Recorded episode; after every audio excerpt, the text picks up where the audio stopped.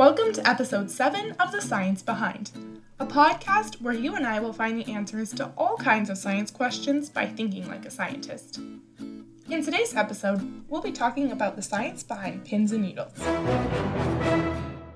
Well, not those kind of pins and needles.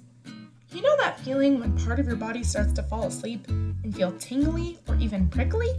It's like part of your body has just checked out. Hello? Anybody home? That's what some people call pins and needles. And as you might have guessed, that feeling has a scientific name paresthesia. Now, let's make a hypothesis. What causes pins and needles, and what can we do to stop it? I'll give you a few seconds to think about it.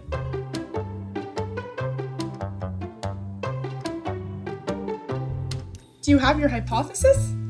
Great. Now let's look at the science behind pins and needles to find the answer.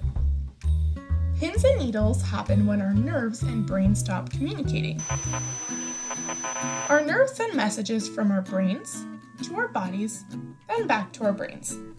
It happens really fast. And the communication is constant. It's similar to texting, but within our bodies. So, what causes those messages to stop sending? Well, when our nerves, which tell the brain what we feel, and our arteries, which carry blood, have pressure placed on them, they can't send messages as fast, and the blood flow slows down. When this happens, our brain gets confused. What's happening? That's when we get that numbness and pins and needles feeling. Once the pressure is removed, that pins and needle sensation can kick in even more. But it's actually a good sign. It means that our body parts that have gone numb and fallen asleep are starting to wake back up. Okay, time for some myth busting. True or false? Shaking out your limbs that have fallen asleep will help to get rid of that pins and needles feeling. What do you think?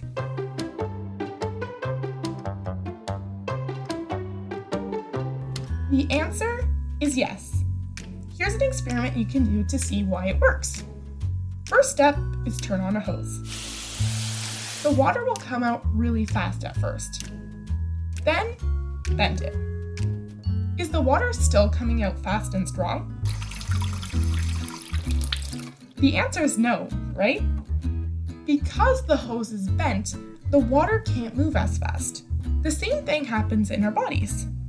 Our nerves can't send messages to our brain as quickly when there's pressure on them, just like when the hose is bent. We create this pressure when we lay on our arms, cross our legs, or stop moving for a long time.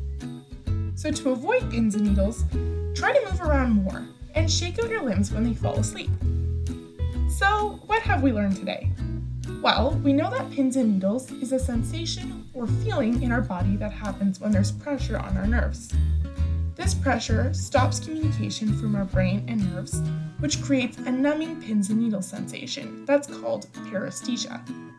However, it usually goes away quickly and we can speed it along by removing the pressure and moving around.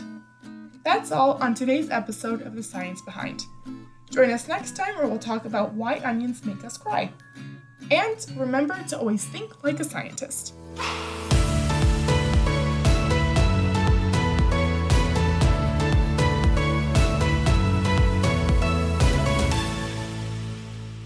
Science Behind is brought to you by Pinghua. To find more episodes, be sure to check out www.pinghua.com. You can also find us on Google Play, Spotify, and Apple Podcasts. Thanks for tuning in, and we'll catch you next time on The Science Behind.